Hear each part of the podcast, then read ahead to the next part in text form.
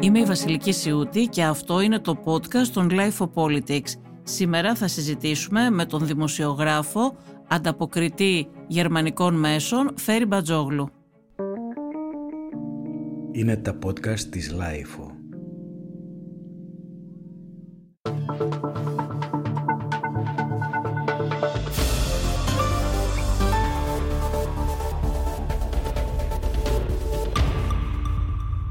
Φέρι, θέλω να σε καλωσορίσω στο στούντιο της ΛΑΙΦΟ.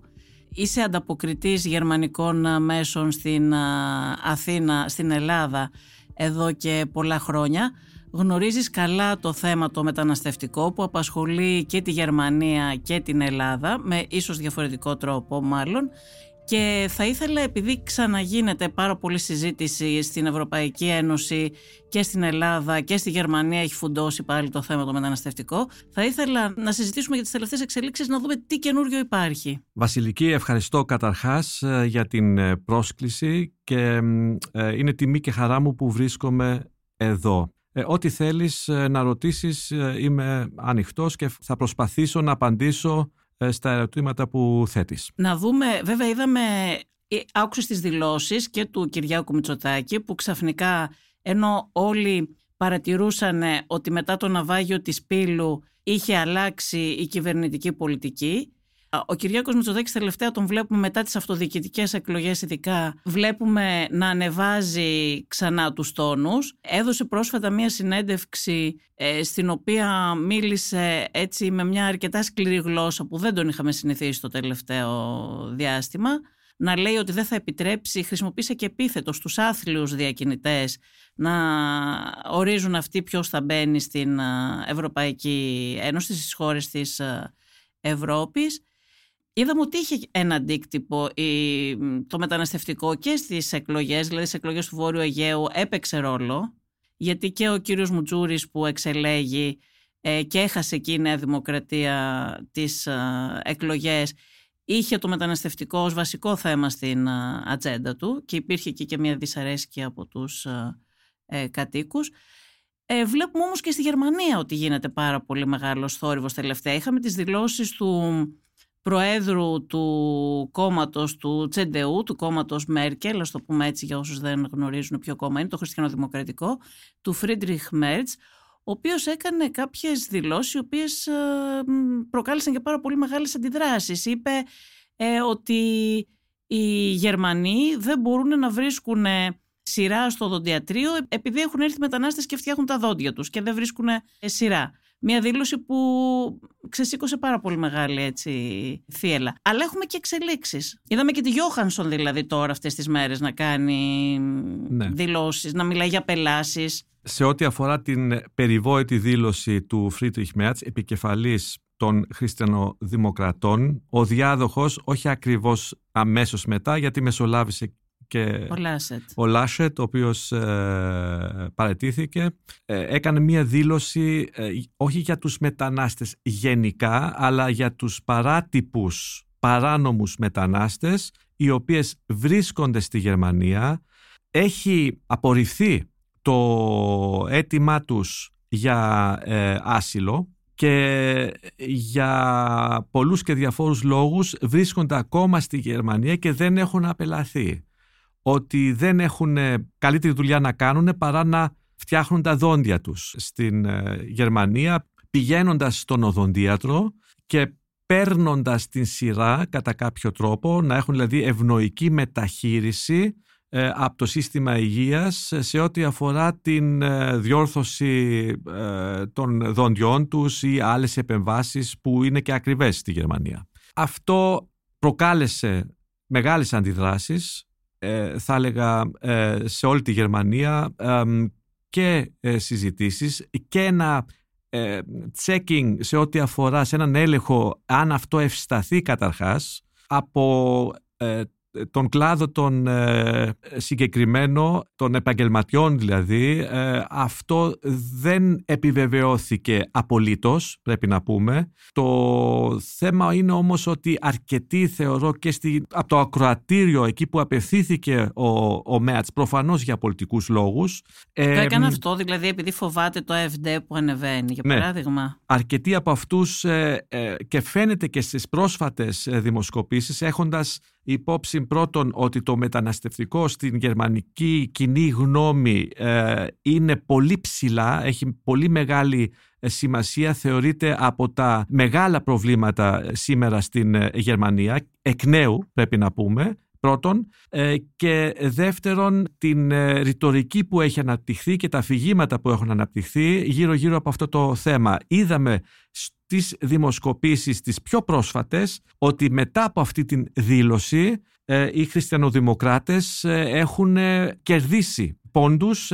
ποσοστά δηλαδή και βλέπω την τελευταία δημοσκόπηση και παραπέμπω σε αυτήν του Ινστιτούτου Φόρσα με ένα δείγμα από τις 10 Δεκάτου ε, μέχρι τις 16 Δεκάτου, δηλαδή μια πολύ πρόσφατη ε, δημοσκόπηση, όπου η Ένωση στο σύνολό της, δηλαδή οι χριστιανοδημοκράτες και οι χριστιανοκοινωνιστές, έχουν υπερβεί το φράγμα του, του 30%, έχουν φτάσει το 32%, είναι ε, με μεγάλη απόσταση πρώτο κόμμα και ακολουθεί σαν δεύτερο κόμμα δημοσκοπικά πάντα η εναλλακτική για τη Γερμανία που είναι δεξιά της Ένωσης ε, στα, στα, στο 21%. 21% έχει το AfD.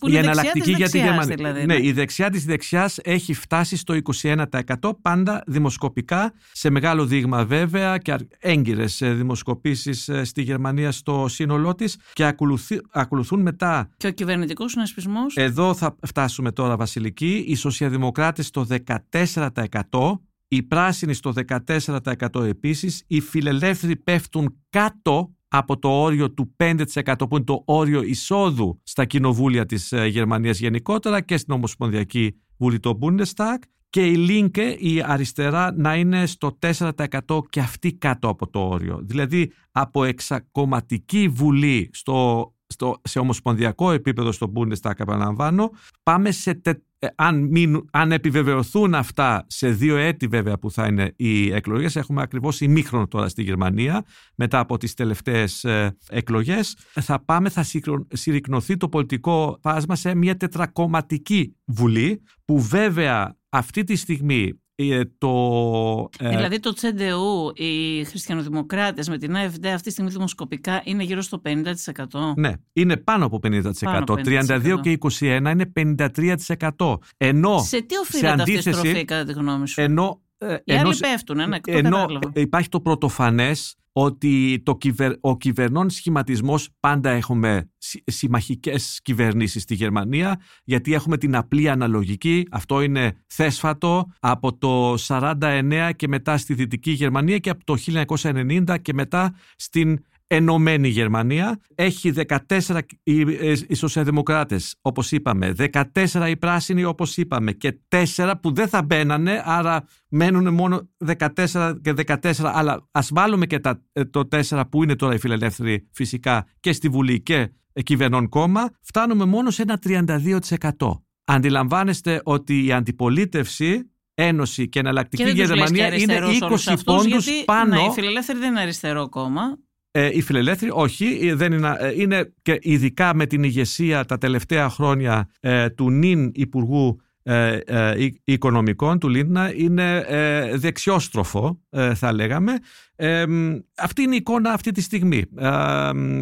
και το μεταναστευτικό, Άρα, επαναλαμβάνω, παίζει πάρα πολύ μεγάλο ρόλο στη Γερμανία. αυτό. Η αριστερά καταποντίζεται στη Γερμανία. Ναι, δηλαδή. και έχουμε και, μια πρόσφατη, και έχουμε και μια πρόσφατη εξέλιξη ε, η οποία αφορά το πρόσωπο της Ζάρα Βάγνκνεχτ, η οποία όπως ίσως ξέρουν οι ακροατές μας ή να τους το ε, θυμίσω. Είναι ε, μία βουλευτής είναι, της αριστεράς είναι του Λίνκε. νυν βουλευτής πολλά χρόνια από το 2009 στην Ομοσπονδιακή Βουλή της Γερμανίας 54 ετών τώρα, η οποία το 89, δηλαδή στην χρονιά που έπεσε το τείχος στη Γερμανία, μπήκε στο... Είναι Ανατολικογερμανίδα. Μπήκε στο... Ναι, ναι. Ε, είναι, ε, βασικά ο πατέρας της είναι από το Ιράν, είναι από Περσία. Η Ναι. μάνα της είναι Γερμανίδα, έχει το γερμανικό όνομα. Ε, ε, το, ε, μ, η οποία μπήκε το 89 στο PDS, διάδοχο κόμμα του SED, του, του κυρίαρχου κόμματος ε, της Ανατολικής Γερμανίας, της λαϊκής δημοκρατίας της Γερμανίας.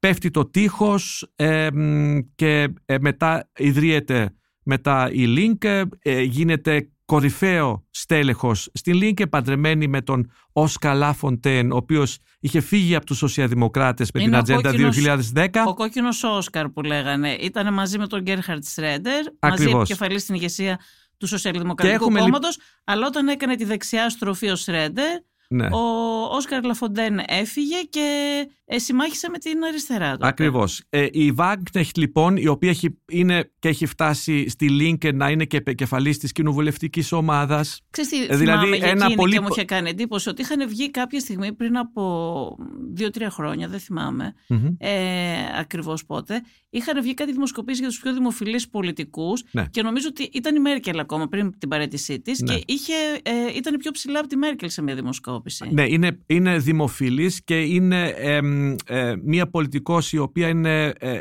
πολύ, έχει πολύ μεγάλη παρουσία και στη δημόσια τηλεόραση που κυριαρχεί στη Γερμανία, ε, ειδικά στο πολιτικό διάλογο και στην ε, διαμόρφωση της ε, πο- ε, κοινής γνώμης στη Γερμανία. Δεν είναι τα ιδιωτικά κανάλια, να το πούμε και αυτό. Της κάνουν όμως μια κριτική ότι είναι ρωσόφιλη νομίζω. Ε, ναι, Δεν ξέρω τι στάση κράτησε και στο Ουκρανικό και σε όλα αυτά, δεν έχω παρακολουθήσει. ε, κράτησε την στάση ε, που είναι θέμα και αυτό και της κριτικής που της ασκείται εντός του κόμματος της Λίνκε που επαναλαμβάνω είναι ακόμα μέλος και είναι βουλευτήνα με τα χρώματα της ε, Λίνκε, της αριστεράς στη Γερμανία ότι στο Ουκρανικό τάχθηκε υπέρ της άμεσης πάυσης ε, των ε, πυρών, της ει- ειρήνης στην, ε, στην ε, Ουκρανία δεν επιτίθεται τόσο ε, στην Ρωσία, καταδικάζει την ε, εισβολή, αλλά δεν είναι επι- επιθετική και δεν, και δεν θεωρεί ότι ε, ένοχος για την όλη κατάσταση στο Ουκρανικό είναι μόνο η Μόσχα και όχι η Δύση και κατ' επέκταση η Αμερική κυρίως. Έχει έντονα, θα έλεγα, αντιαμερικάνικα ε, ε, ε, στοιχεία ε, σε όλα στον συλλογισμό και στην θεώρηση των πραγμάτων που έχει επί του Ουκρανικού η, η Αυτός Wagenknecht. είναι ένας διχασμός που υπάρχει και στα, και στα υπόλοιπα κόμματα όμως στη Γερμανία. Δηλαδή και η Μέρκελ, για παράδειγμα, με τον Μερτς ή με τον Σολτς που ήταν ο διαδεχός ή με την Μπέρμποκ που είναι τώρα υπουργός εξωτερικών, δεν έχουν την ίδια αντίληψη. Σωστά. Είναι μια κριτική η οποία έχει α- ασκείται και στην Άγγελα Μέρκελ αφού ε, έχει ολοκληρώσει την ε, πολιτική της ε, σταδιοδρομία αλλά βέβαια ε, τελεί- με τελείως διαφορετικά χαρακτηριστικά ε, και στοιχεία ε, αυτή η κριτική που ασκείται στη Μέρκελ σε σύγκριση με την κριτική που ασκείται για παράδειγμα στην ε, Σάρα Βάγκνεχτ η οποία για να επιστρέψουμε πάλι σε αυτήν προετοιμάζει τώρα ε, πλέον αυτό είναι σαφές καταρχάς ε, την, ε, μέσω της ίδρυσης ενός συλλόγου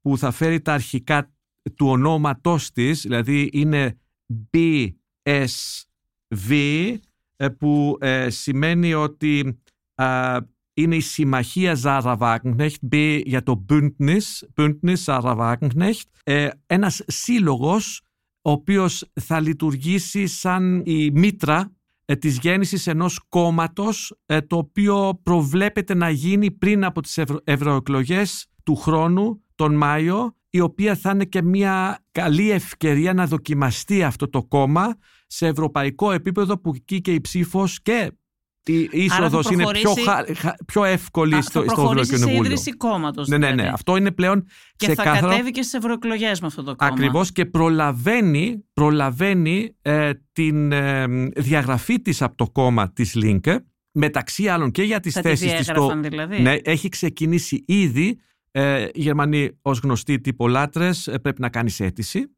Η διαδικασία δεν είναι καθόλου εύκολη γενικά στα γερμανικά κόμματα να διαγράφονται μέλη της. Και για ιστορικούς λόγους ε, ισχύει αυτό. Δεν μπορεί δηλαδή ο επικεφαλής ενός κόμματος να διαγράψει όπως γίνεται στην Ελλάδα εν μία νυχτή έναν, και να ανακοινώνεται από το βήμα της, ε, της ε, Βουλής και το ακούει ή δεν το ακούει εκείνη τη στιγμή και ο βουλευτής ή ο το, το στέλεχος τέλος πάντων και διαγράφεται. Όχι, είναι μια διαδικασία η οποία διαρκεί πάρα πολύ, είναι δύσκολη και πολλές φορές δεν καταλήγει και στο, στη διαγραφή γιατί προκύπτουν διάφορες ε, διαφωνίες κτλ. κτλ. Θυμίζω ούτε για παράδειγμα ο πρώην καγκελάριος ο Σρούιρα έχει διαγραφεί από το κόμμα του. Ε, υπάρχουν δηλαδή ακόμα και δισταγμοί να ξεκινήσει μια τέτοια διαδικασία σε άλλους που έχει ξεκινήσει ε, δεν τελειώνει και τα λοιπά. Δεν... με τον Πούτιν ο σοσιαλδημοκράτης Γκέρχαρτ Σρέντερ. Έχει πολύ στενούς δεσμούς λέω με τον Πούτιν. Και έχει ναι, κατηγορηθεί ναι. γι' αυτό, ειδικά ναι. μετά την εισβολή στην Σαφώς. Είναι αυτό που λέμε δηλαδή ε, με την, ε, με την εισβολή το Φλεβάρι του 22 ε, έχουν ακριβώς ξεκίνησαν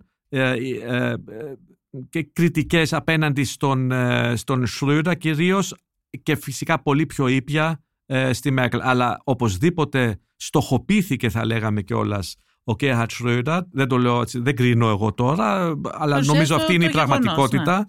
Ναι. Ε, ο Κέρχατ Σρόιντερ για την ε, πολιτική που άσκησε ως καγκελάριος έως το 2005 σε σχέση με τη Ρωσία και γενικότερα με το μπλοκ των χωρών εκεί μέσω των συμφωνιών που, έχουν, ε, που είχαν γίνει από τότε ε, και την εμβάθυνση της, ε, των οικονομικών σχέσεων με την Ρωσία του ήδη τότε ισχυρού αυτό άντρα Πούτιν. Αυτό να ήταν ένας εθνικός στόχος γιατί το ξεκίνησε αυτό το πράγμα τους τόσο στενούς δεσμούς με τη Ρωσία ο Σρέντερ με το, που έχει και αυτή την ειδική σχέση με τον Πούτιν και είδαμε να έχει πάρει και αντάλλαγμα εδώ που τα λέμε προσωπικό έτσι ε, ότι μετά, το, μετά το, τη θητεία του στην καγκελαρία είναι, σε μια, είναι στην ε, Gazprom ε, στέλεχος. Ναι, ε, ακριβώς. Ε, την πολιτική αυτή λοιπόν τη συνέχισε και η Μέρκελ η οποία είναι από το κεντροδεξιό κόμμα, από τους χριστιανοδημοκράτες. Την ίδια πολιτική συνέχισε αυτή τους Σρέντερ. Σε ό,τι αφορά την πολιτική, ναι.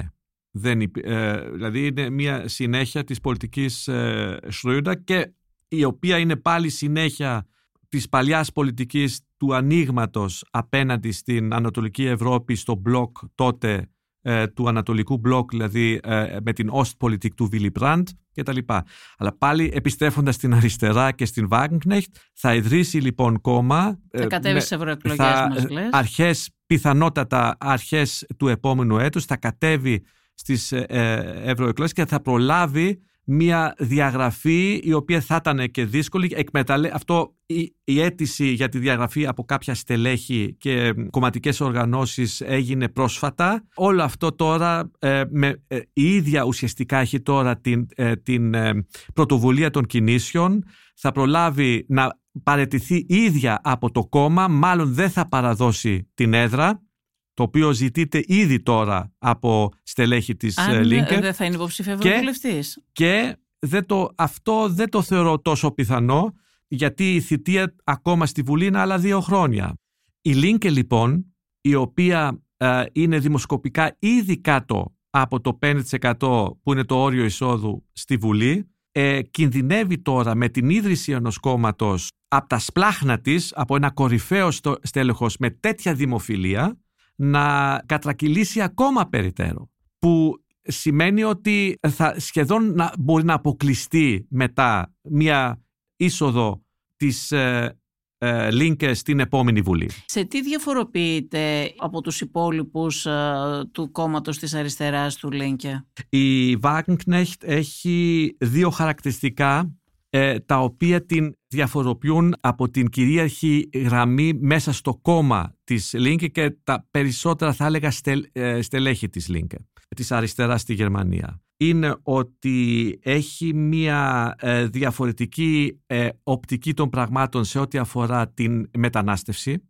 δηλαδή μιλάμε για την παράτυπη παράνομη μετανάστευση στην Γερμανία και το δεύτερο θέμα είναι η Gendersprache, δηλαδή η χρήση μιας γλώσσας η οποία είναι προσαρμοσμένη σε ό,τι αφορά το γένος των ουσιαστικών στα, ε, στα διαφορετικά φύλλα. Έχω ακούσει ότι την κατηγορούν για συντηρητισμό Ναι. και κάποιοι ε, σύντροφοί της Ναι. λένε ότι έχει θέσεις παρόμοιες με το AFD. Και, ε, Πώς γίνεται να είσαι ένας αριστερός όρος- και να έχεις θέσεις... Ένας ε, όρος που από μερίδα του τύπου χρησιμοποιείται ειδικά από τη μερίδα του γερμανόφωνου τύπου η οποία ασκεί κριτική ε, στην Wagenknecht από τα αριστερά να το έλεγα έτσι από την ε, ε, παραδοσιακή αριστερά ε, θα, θα λέγαμε είναι ότι είναι links conservative δηλαδή είναι αριστεροσυντηρητική. Το συντηρητικό κολλάει ακριβώς σε αυτά τα δύο θέματα που προείπα, δηλαδή στο μεταναστευτικό που θέλει μια πιο αυστηρή πολιτική απέναντι στου- στην, στην, στα ρεύματα, st- στα αυξημένα ρεύματα ε, των ε, παράτυπων και παράνομων ε, μεταναστών που καταφθάνουν στη Γερμανία και κάνουν αίτηση ασύλου και σε ό,τι αφορά το γλωσσικό ε, που προείπα που έχει μια ουρά θεμάτων με έντονο ιδεολογικό και πολι- ε, πολιτικό πρόσημο. Και ειδικά στο μεταναστευτικό εσωπολιτικά και στο ακροατήριο που την ακούει είναι, έχει ένα δικό της κανάλι στο YouTube το οποίο το ανανεώνει κάθε εβδομάδα με μια ομι- ομιλία που κάνει ε, σε αυτό. Έχει πολύ έντονη παρουσία τα τελευταία χρόνια ε, στα ε, talk shows της γερμανικής ε, ε, τηλεόρασης, ε, της δημόσιας τηλεόρασης και των ιδιωτικών καναλιών. Ε, δίνει πάρα πολλές συνεντεύξεις. Ε, μ, ε, όλη αυτή η παρουσία που έχει και η δημοφιλία που έχει, άρα ασπάζονται αρκετοί Γερμανοί ψηφοφόροι αυτά που σκέφτεται και λέει η, η Wagenknecht, καταφέρνει να αποσπά δημοσκοπικά, δεν έχει ακόμα αποτυπωθεί επίσημα γιατί δεν έχει ιδρυθεί ακόμα κόμμα. Δεν μπορούμε να, αυτό να το βλέπουμε ακόμα στο χαρτί, τι ακριβώς, ε, ε, πού κινείται δημοσκοπικά, αλλά υπάρχουν εκτιμήσεις ειδικών που λένε και μια αίσθηση θα έλεγα ότι μπορεί να ε, αποσπάσει ένα αρκετά μεγάλο νούμερο ε, όχι να είναι σαν κομίτης από το 0 να πάει στο 30 ή 40% αλλά μερικοί τη δίνουν και διψήφιο αριθμό με την πρώτη. Άρα μιλάμε για μια συνολική συντηρητική στροφή στο πολιτικό σκηνικό το γερμανικό Και- αυτή τη στιγμή που καταγράφεται. Ακριβώς και οι εκτιμήσεις λένε ότι μπορεί να αποσπάσει δηλαδή ακόμα κομμάτι, και από τα αριστερά. μπορεί να αποσπάσει ένα κομμάτι από την εναλλακτική ε, για τη Γερμανία δεξιά της Ένωσης, δηλαδή δεξιά της δεξιάς, αλλά επίσης και από, τους, ε, από ένα τμήμα των, της Ένωσης και από τους σοσιαλδημοκράτες πιο φτωχά στρώματα τα οποία στην αντίληψη σε ό,τι αφορά το μεταναστευτικό ίσως φλερτάρουν και με την εναλλακτική για τη Γερμανία και εμ, σε ό,τι αφορά ένα κομμάτι, αλλά θε- θεωρώ ένα μικρό κομμάτι του ήδη συρρυκνωμένου κόμματος της αριστεράς στην Γερμανία. Αυτό όλο μαζί ε, μπορεί να, τη- να ανατρέψει κατά κάποιο τρόπο τουλάχιστον το κομματικό σύ- ε, σύστημα, πολιτικό, εσωπολιτικό σύστημα στη Γερμανία σε ό,τι αφορά τα κόμματα τα οποία μπαίνουν στη Βουλή στο 5 και πιάνουν έστω ένα, έτσι, οριακά ένα διψήφιο αριθμό. Δηλαδή τα, τα μικρομεσαία ή μικρά κόμματα ε, τα οποία μπαίνουν στην ε, Γερμανία.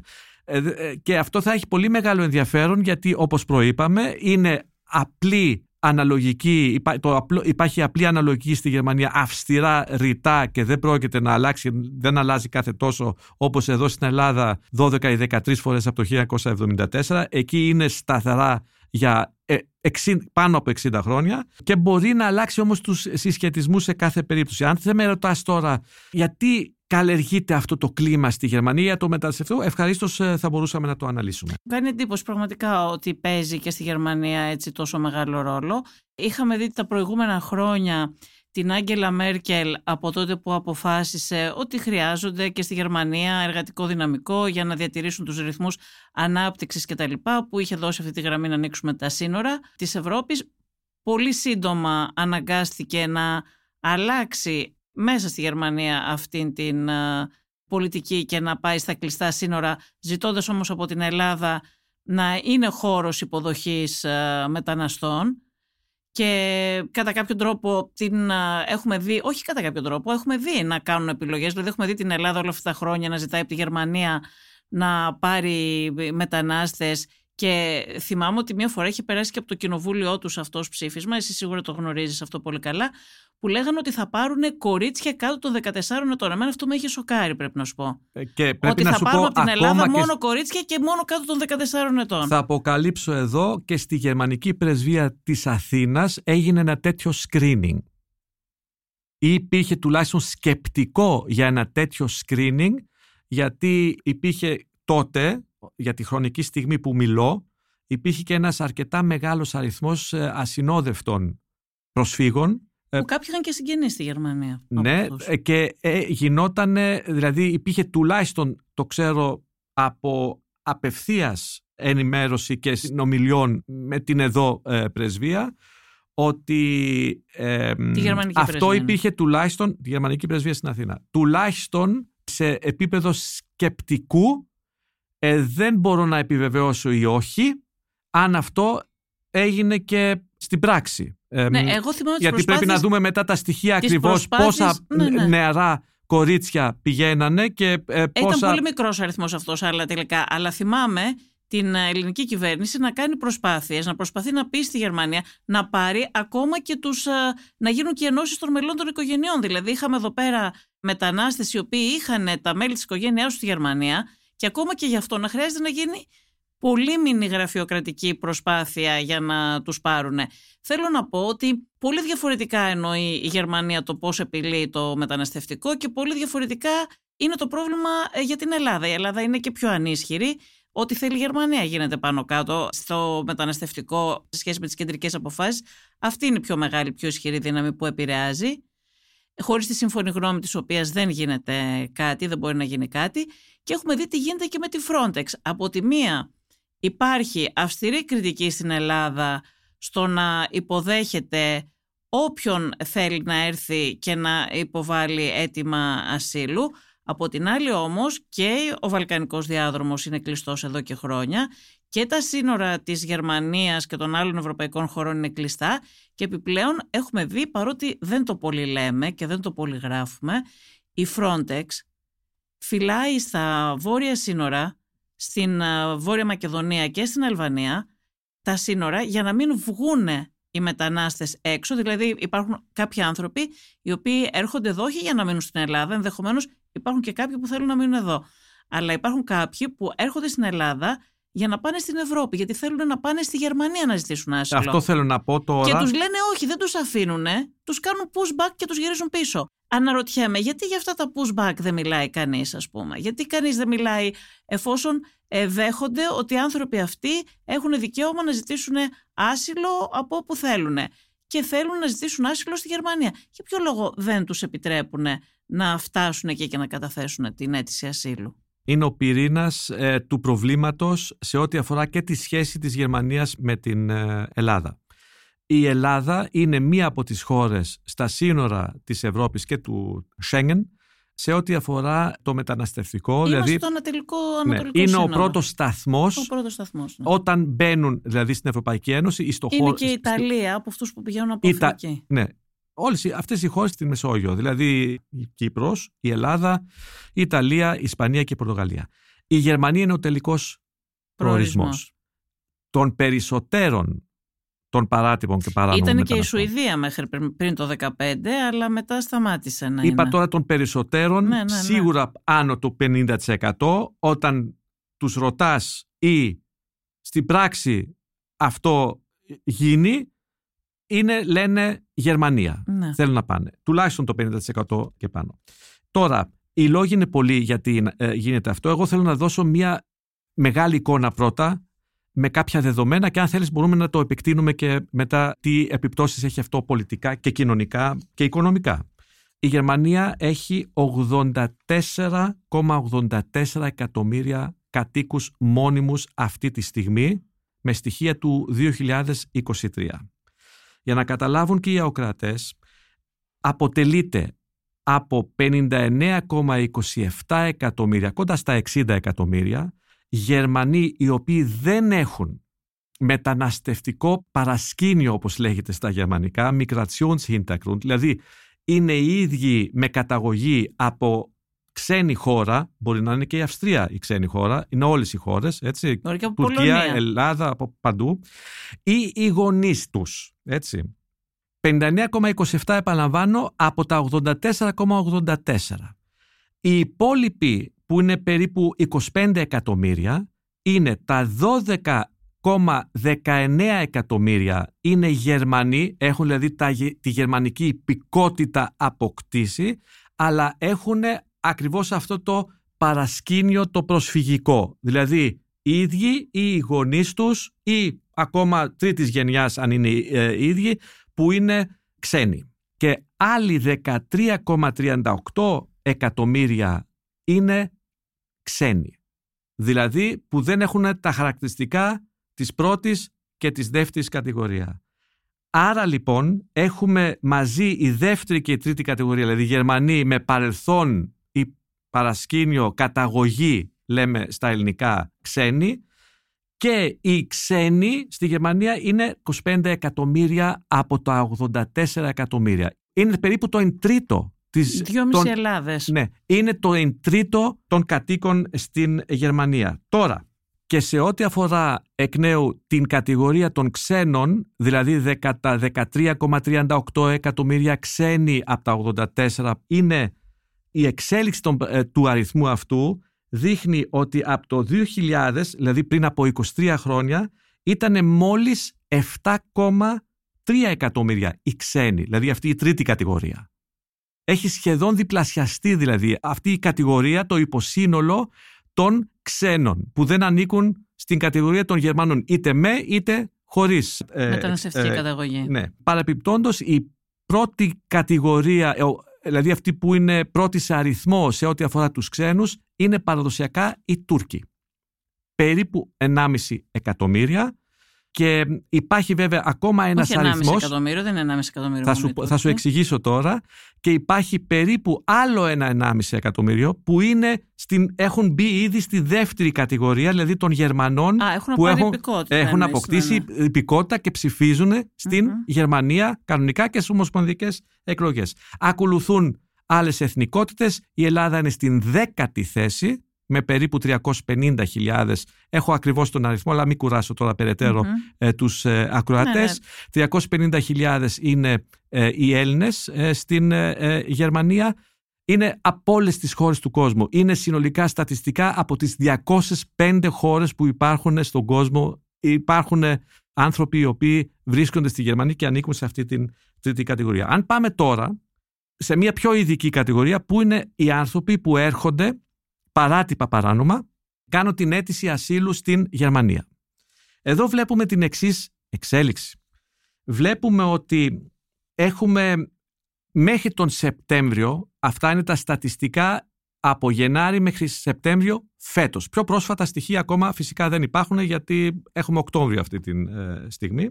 Έχουν γίνει 233.744 αιτήσει ασύλου. Άρα βαίνουμε μέχρι τον Δεκέμβριο περίπου σε έναν αριθμό που θα φτάσει στις 270 με 300.000 ε, αιτήσεις. Αυτός ο αριθμός είναι σημαντικά αυξημένος σε σύγκριση με πέρσι το 2022 που είχε φτάσει στα 217.774 οι αιτήσεις ασύλου που έγιναν. Βέβαια, η κορύφωση είχε γίνει ιστορικά το 2015 και 2016. Το 2015 το γνωστό καλοκαίρι που θυμόμαστε και όλοι εδώ στην Ελλάδα που ήρθανε από την Τουρκία κυρίως μέσα από την Ελλάδα διασχίσανε δηλαδή, τον Βαλκανικό διάδρομο και φτάσανε στην Αυστρία και στη Γερμανία. Είχαμε το 2015 441.899 και το 2016 722.000 αιτήσεις ασύλου στη Γερμανία. Γιατί είναι λίγο μεγαλύτερος αυτός, όχι πολύ μεγαλύτερος θα έλεγα, αυτός ο αριθμός του 16 σύγκριση με το 15. Αυτό έχει ένα ε, λόγο γραφοκρατικό γιατί πολύ παραπάνω από τους 441.899 που κάνανε αίτηση ασύλου το 15 φτάσανε το 15 αλλά δεν κάναν το κάναμε μετά από δύο, τρεις, τέσσερις μήνες παραμονής στη Γερμανία, και άρα μπήκανε στο έτος, το ημερολογικό έτος του 16. Ναι. Εκεί έγινε, υπήρχε το μεγάλο κύμα και μετά έπεσε, αρκετά έπεσε με το αυτό που προανέφερες ακριβώς το κλείσιμο του Βαλκανικού διαδρόμου η κοινή δήλωση, αυτός είναι ο τυπικά σωστός όρος μεταξύ της Ελλάδας και της Ευρωπαϊκής Ένωσης και της Τουρκίας και μια πιο αυστηρή πολιτική σε ό,τι αφορά στη Γερμανία εσωτερικά με την αυστηροποίηση της διαδικασίας στην έγκριση ασύλου και τα λοιπά που όλα αυτά ήταν αποτρεπτικά για να ε, φτάσουν και να κάνουν αίτηση ασύλου στη Γερμανία. Ιστορικά βέβαια από το 1990 και μετά υπήρχαν και κάποιες χρονιές ήδη το 92-93 που φτάσανε οι αιτήσεις στα 400.000. Αλλά είναι πολύ παλιά αυτά. Ωραία, να σε ρωτήσω λίγο κάτι. Θε... Μας είπες πριν ναι, ότι έχει όλα αυτά τα θέματα που έχει η Γερμανία σχέση με το μεταναστευτικό. Ναι. Και τους βλέπουμε και τώρα όλους να συζητάνε για την επίλυση του προβλήματος. Ναι. Και ακούσαμε και τη Γιώχανσον, την Επίτροπο, πρόσφατα να μιλάει για απελάσεις. Ειδικά όσων έχουν ποινικό παρελθόν κτλ. Ναι. Αυτό όμως βέβαια δεν ισχύει, γιατί είδαμε και στην πρόσφατη επίθεση που έγινε στο Βέλγιο όπου ένας παράνομος μετανάστης, όπως αποδείχθηκε, σκότωσε δύο Σουηδούς φιλάθλους. Αυτός ο άνθρωπος είχε ένα πολύ βεβαρημένο ποινικό παρελθόν, είχε και καταδίκες ε. από ό,τι γράφτηκε για εμπόριο ναρκωτικών, είχε ένα προφίλ πολύ επιβαρημένο. Και στη Γερμανία, Παρ' όλα Βασιλική. αυτά όμως, ναι. δεν είχε γίνει απέλαση, και ζούσε κανονικά. Και στη Γερμανία αποκαλύπτονται πάντα όταν υπάρχει μετά κάποια δράση εκείνου του ατόμου, παράνομη δράση, από το, από, το μαχαίρωμα μέχρι άλλες ε, πράξεις. πράξεις, αποκαλύπτονται στοιχεία και άτομα τα οποία είναι παράνομα στη Γερμανία, έχει απορριφθεί δηλαδή η αίτηση ασύλου για παράδειγμα, και δεν έχουν απελαθεί. Μα αυτό δεν, είναι μόνο. Αυτό. Συγγνώμη, εγώ άκουσα και τον κύριο Κερίδη τώρα, τον Υπουργό, που επανέλαβε και αυτός ότι ακούει να επαναλαμβάνουν οι Γιώχανσον ή οι Γερμανοί Υπουργοί, ότι θα γίνονται απελάσεις. Μα η ίδια η Ελλάδα, οι ίδιες ελληνικές αρχές και ο ίδιος ο Κερίδης, αν όχι ο Κερίδης, ο προηγούμενος Υπουργός, δεν θυμάμαι, έχουν πει ότι αδυνατούν να κάνουν επιστροφές ανθρώπων, ακόμα και αν αποδεδειγμένα υπάρχουν τέτοια ζητήματα, γιατί δεν υπάρχει καμία συνεργασία ούτε από την Τουρκία, ούτε από τις χώρες καταγωγής τους, ούτε... Και έχω δει στην Ελλάδα αυτό που γίνεται, απλώς παίρνουν ένα χαρτί απέλασης και συνεχίζουν να κυκλοφορούν κανονικά στην Ελλάδα και ε, στο χώρο της Ευρωπαϊκής Ένωσης. Είναι οι χώρες, όπως είπες πολύ σωστά και είναι γνωστό, οι χώρες καταγωγής των συγκεκριμένων ατόμων που είναι απρόθυμες να συνεργαστούν στην Ασία, ε, ναι, στην Αφρική κτλ. Αλλά είναι και το κόστος. Είναι και το κόστος πάρα πολύ μεγάλο μιας τέτοιας ε, ε, επιστροφής. Είναι χιλιάδες ευρώ για να πραγματοποιηθεί μια τέτοια απέλαση από την αρχή μέχρι το τέλος. Με είχαν δώσει και κίνητρα μερικές χιλιάδες ευρώ σε όποιον έφευγε και του πληρώνουν και τα ειστήρια. Και πάλι δεν δούλεψε αυτό το σύστημα. Θέλω να πω, υπάρχει το παράδειγμα της Ελλάδας, που είναι το Ανατολικό Σύνορο, που είναι αυτή που έχει το μεγαλύτερο πρόβλημα και δεν, δεν δουλεύει. Οπότε τι νόημα έχει να λέγεται Υπάρχει αυτό. Υπάρχει και μια δεύτερη πτυχή, η οποία είναι η εξής. Όπως προείπαμε, 233.744 έχουν κάνει αίτηση ασύλου από τους παράτυπους και παράνομους ε, μετανάστες στην Γερμανία από τον Γενάρη μέχρι τέλη Σεπτεμβρίου. Όπως επιβεβαίωσε ο καγκελάριος Ούλαφ Σόλτς, ένας πολύ μεγάλος αριθμός εξ αυτών, ένα πολύ μεγάλο ποσοστό, είναι άτομα τα οποία έχουν κάνει αίτηση ασύλου σε άλλη χώρα της Ευρωπαϊκής Ένωσης. δεν τους εντοπίζει το σύστημα όμως αυτό; Ε, αυτό τι σημαίνει, άτομα δηλαδή, τα οποία έχουν εισέρθει για παράδειγμα στην, στην Ελλάδα. Ελλάδα πούμε, ναι. Έχουν περάσει όλη τη διαδικασία της ταυτοποίησης με φωτογραφία, ναι, ναι, με ναι, ε, δακτυλικά έγραφα. αποτυπώματα κτλ. κτλ.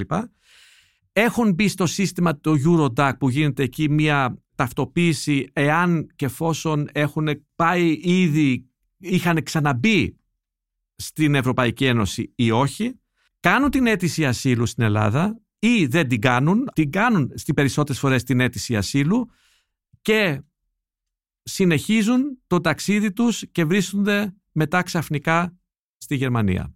Ε, το έχουμε δει αυτό και η Γερμανία διαμαρτύρεται είναι τώρα άλλο, στην Ελλάδα. Είναι άλλο αυτό. θέμα τριβής ή Ναι. αν θέλεις προβλήματος που υπάρχει σε όλη αυτή τη σχέση Ναι, εντός εγώ των θέλω να χωρών σε της ρωτήσω Ευρωπαϊκής το εξής, Ένωσης. Φέρη. Υπάρχει τρόπος να αντιμετωπιστεί αυτό το πρόβλημα, δηλαδή όχι να ρίχνει ο ένας το πρόβλημα στον άλλον, γιατί το πιο εύκολο είναι κάθε φορά που αυστηροποιεί η Γερμανία την πολιτική της, αυτό συνήθως καταλήγει να γίνεται σε βάρος της Ελλάδας.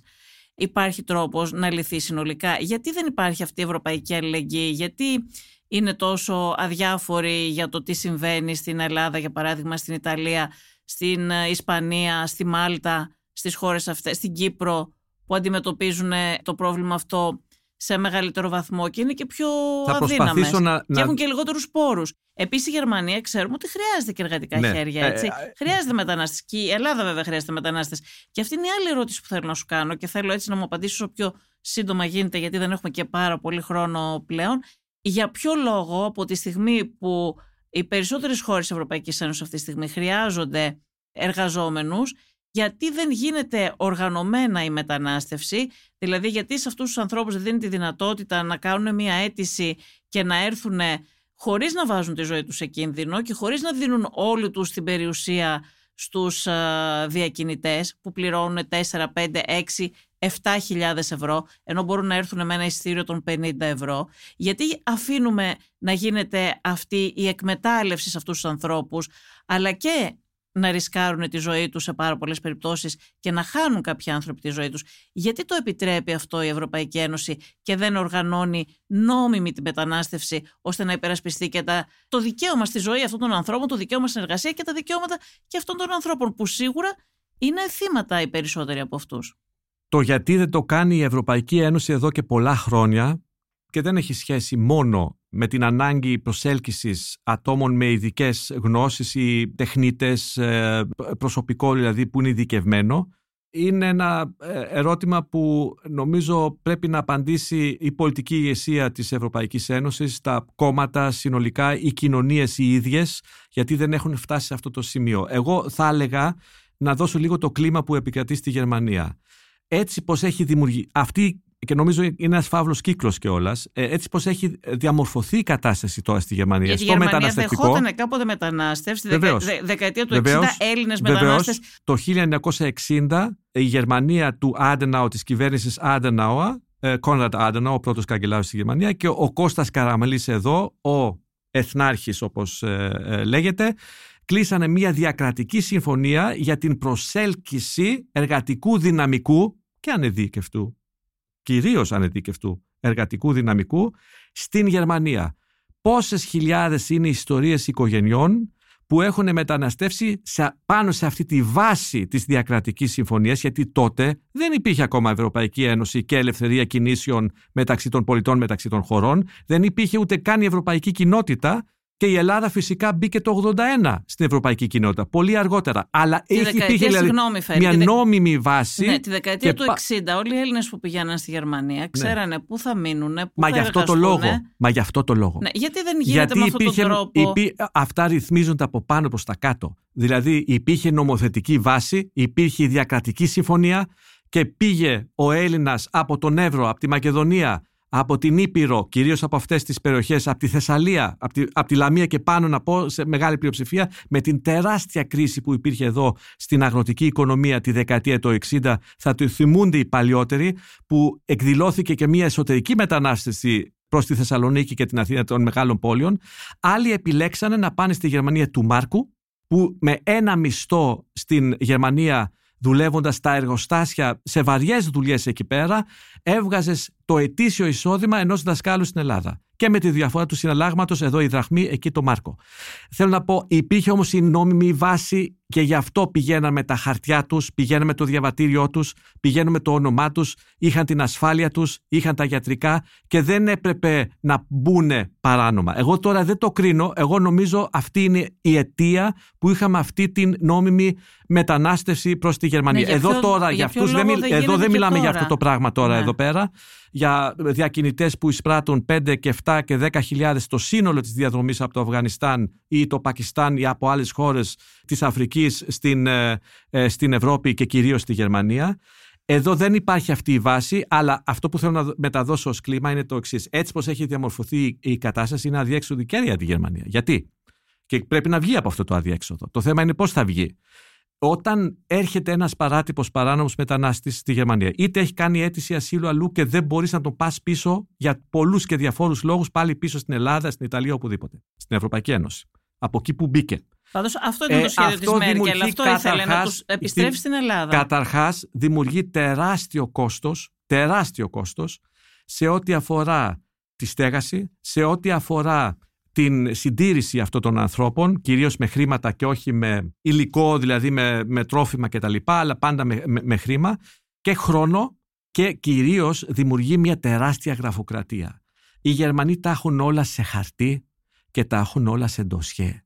Είναι πάρα πολλοί οι γραμματείς και οι φαρισαίοι, δεν μιλώ για τους δικηγόρους μόνο, μιλώ για τη γερμανική δημόσια διοίκηση που πρέπει από το Υπουργείο μέχρι κάτω και το τελευταίο Δήμο και τις δημοτικές υπηρεσίες πρέπει να διαχειριστεί την, καταρχάς την αίτηση ασύλου.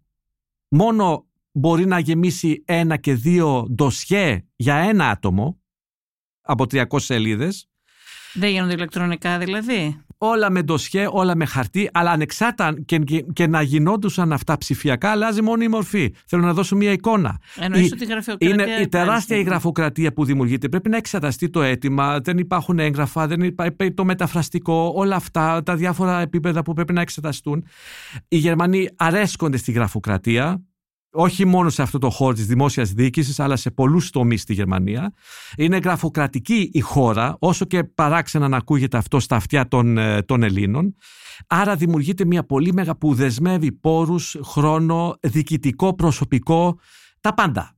Αυτό είναι για το γερμανικό κράτος. Σε επίπεδο κοινωνίας και τα ακούμε και εδώ στις ειδήσεις, στα ελληνικά κανάλια όταν υπάρχουν κάποια συμβάντα, αντιδράσεις από Γερμανούς πολίτες, από ακροδεξιούς στη Γερμανία, από φασίστες, αλλά όχι μόνο που αντιστέκονται στη δημιουργία ενός χώρου στέγασης τέλος πάντων που δημιουργείται γιατί δεν φτάνουν πια τα κρεβάτια, οι κλίνες για να φιλοξενήσει όλο αυτόν τον κόσμο που έρχεται σωρευτικά επειδή δεν υπάρχουν και οι απελάσεις σε τέτοιο βαθμό και έχουμε τώρα εδώ και, και δεν το κρίνω αυτό και μην υπάρχουν παρεξηγήσεις πάνω σε αυτό, κάθε άλλο.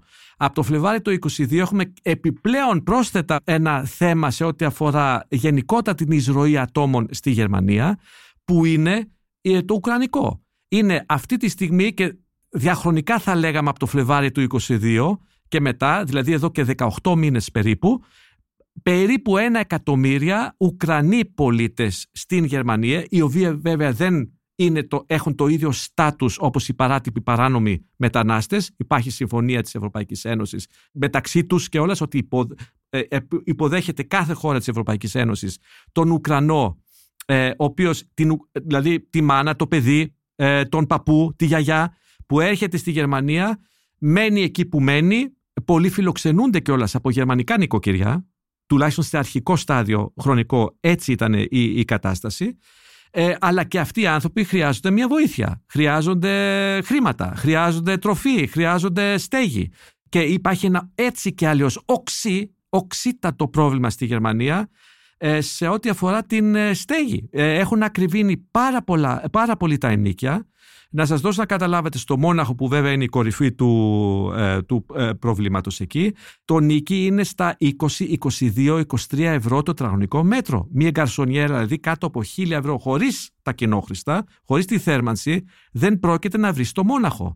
Στις μεγάλες πόλεις. Και πάλι αυτό είναι ένα διαχρονικό φαινόμενο και έτσι είναι η κατάσταση σε ό,τι αφορά τους Γερμανούς με μεταναστευτικό παρελθόν και την τρίτη κατηγορία των ξένων ζει κυρίως στις μεγάλες 7 πόλεις της Γερμανίας. Αμβούργο, Βερολίνο, Στουτκάρδη, Κολονία, Ντούσελντοφ, Φραγκφούρτη, Μόναχο. Άρα συσσωρεύονται και γεωγραφικά κάποια προβλήματα που γύρω-γύρω από το μεταναστευτικό, είτε νόμιμο, είτε παράνομο παράτυπο, συσσωρεύονται και εκδηλώνονται κάποια συμπτώματα σε αυτή την, ε, σε αυτή την κατάσταση που έχει διαμορφωθεί.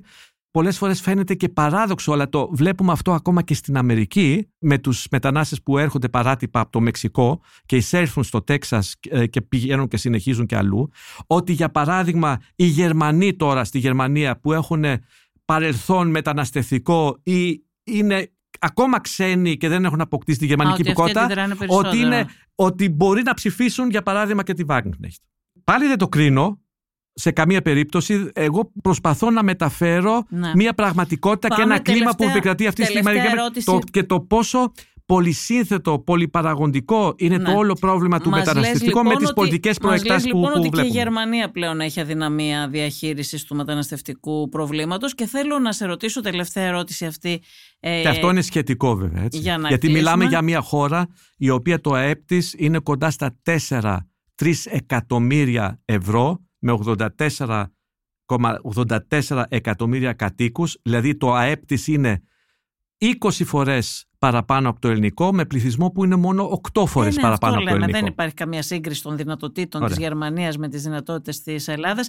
Θέλω να μου πεις όμως σε σχέση με την επικαιρότητα και έτσι να κλείσουμε Παρακαλώ. αν έχουμε να περιμένουμε κάτι με όλη αυτή την κινητικότητα που υπάρχει στην Ευρωπαϊκή Ένωση σχετικά με το μεταναστευτικό ενώ και την πολιτική κινητικότητα, δεν εννοώ, δεν αναφέρομαι στις ροές αν έχουμε να περιμένουμε κάτι τις επόμενες, α, την επόμενη περίοδο. Καταρχάς είχαμε και πρόσφατες ε, αποφάσεις σε ευ- ε, ευρωπαϊκό επίπεδο σε σύνοδο κορυφής που λέγεται και έτσι είναι ότι είναι μια αυστηροποίηση πάλι προς αυτή την κατεύθυνση πηγαίνει. Δεν είναι η άλλη κατεύθυνση που έχεις περιγράψει προηγουμένως.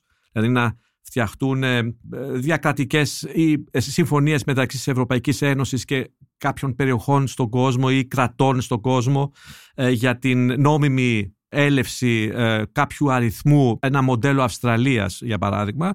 Δεν το βλέπουμε αυτό, βλέπουμε μια αυστηροποίηση με την αυστηροποίηση των ελέγχων στα σύνορα, δηλαδή πάλι η Ελλάδα για παράδειγμα σε ρόλο φύλακα ε, σε ό,τι αφορά την διαφύλαξη των, των συνόρων και των ερχομότων μεταναστών ε, παράτυπων και παράνομων ε, από την την- Ελλάδα τον την Εύρο. θέλουν τελικά φύλακα ή δεν την θέλουν φύλακα; Γιατί μας μπερδεύουν γιατί τη μία λένε να φυλάει τα σύνορα Ναι. ε, την άλλη λένε να τους ε, υποδέχεται όλους.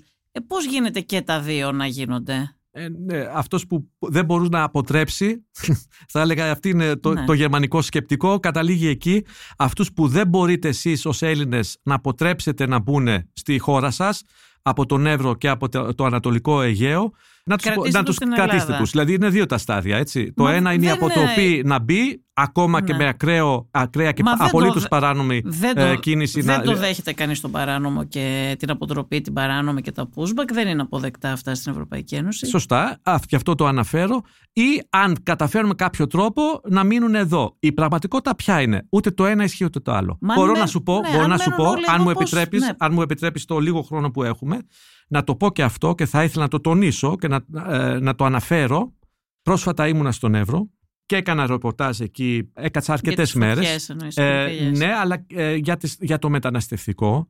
Και πρέπει να σου πω ότι παρόλο που υπάρχει ήδη ένα κομμάτι, όπως είναι γνωστό, του φράχτη, πέρα από το κομμάτι το γνωστό από το 2012 που χτίστηκε επί α, κυβέρνησης Σαμαρά, ολοκληρώθηκε για να το Ο- ε, πούμε έτσι. Πασόκ ξεκίνησε. Ναι, ναι, ξεκίνησε και Γιώργου ολοκληρώθηκε τον Παπανδρέου. Αύγουστο του 2012 στον, ε, στο κομμάτι της Νέας Βίσας μέχρι τις Καστανιές, Ναι, το εκεί πρώτο στο, τμήμα. στο τελωνίο που, ε, που είναι στις Καστανιές, τα 12 χιλιόμετρα αυτά. Τώρα έχουμε φτάσει στα 40-45 χιλιόμετρα φράχτη. Τα σύνορα βέβαια είναι 210 χιλιόμετρα σε, σε έκταση.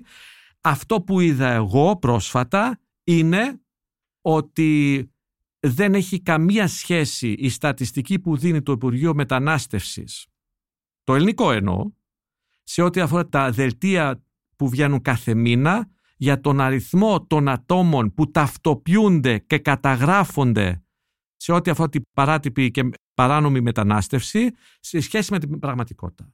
Μπαίνουν πολύ περισσότεροι, εγώ μπορώ να το επιβεβαιώσω από τον Εύρο και από μαρτυρίες ατόμων, διασταυρωμένες πληροφορίες δηλαδή ατόμων είτε μιλάμε για τον απλό κόσμο είτε μιλάμε για κόσμο που έχει επίσημες ε, θέσεις υπάρχει πολύ μεγαλύτερος αριθμός ο οποίος δεν καταγράφεται. Και εδώ είναι η λέξη κλειδί.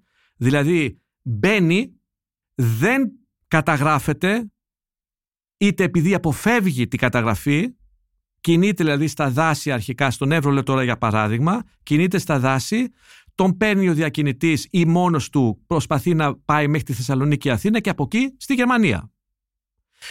Αυτό δεν θα εμφανιστεί στατιστική. Ο αριθμός αυτών που δεν Θέλεις να πεις καταγράφονται ότι οι είναι πολύ ελληνικές- μεγάλος. Θες να πεις ότι οι ελληνικές αρχές δηλαδή που δίνουν κάθε μέρα τα στατιστικά για τα Μόνο της στοιχεία, καταγραφής, Βασιλική. Άρα, αν, Άρα έχει, θες να πεις ότι αν έχει γίνει η ελληνική ταυτοποίηση... κυβέρνηση δίνει μόνο τους Αν αριθμούς έχει αυτών γίνει- που καταγράφονται ενώ είναι Εννοείται. πολύ περισσότεροι αυτοί Μα, που παίρνουν. μα αυτό λες. εννοείται ότι μόνο αυτός ο αριθμός είναι. Οι άλλοι τι να δώσει.